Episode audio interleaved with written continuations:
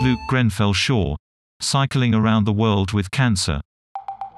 After discovering an enormous tumor under his shoulder blade, Luke Grenfell Shaw has just completed the first part of his Round the World challenge.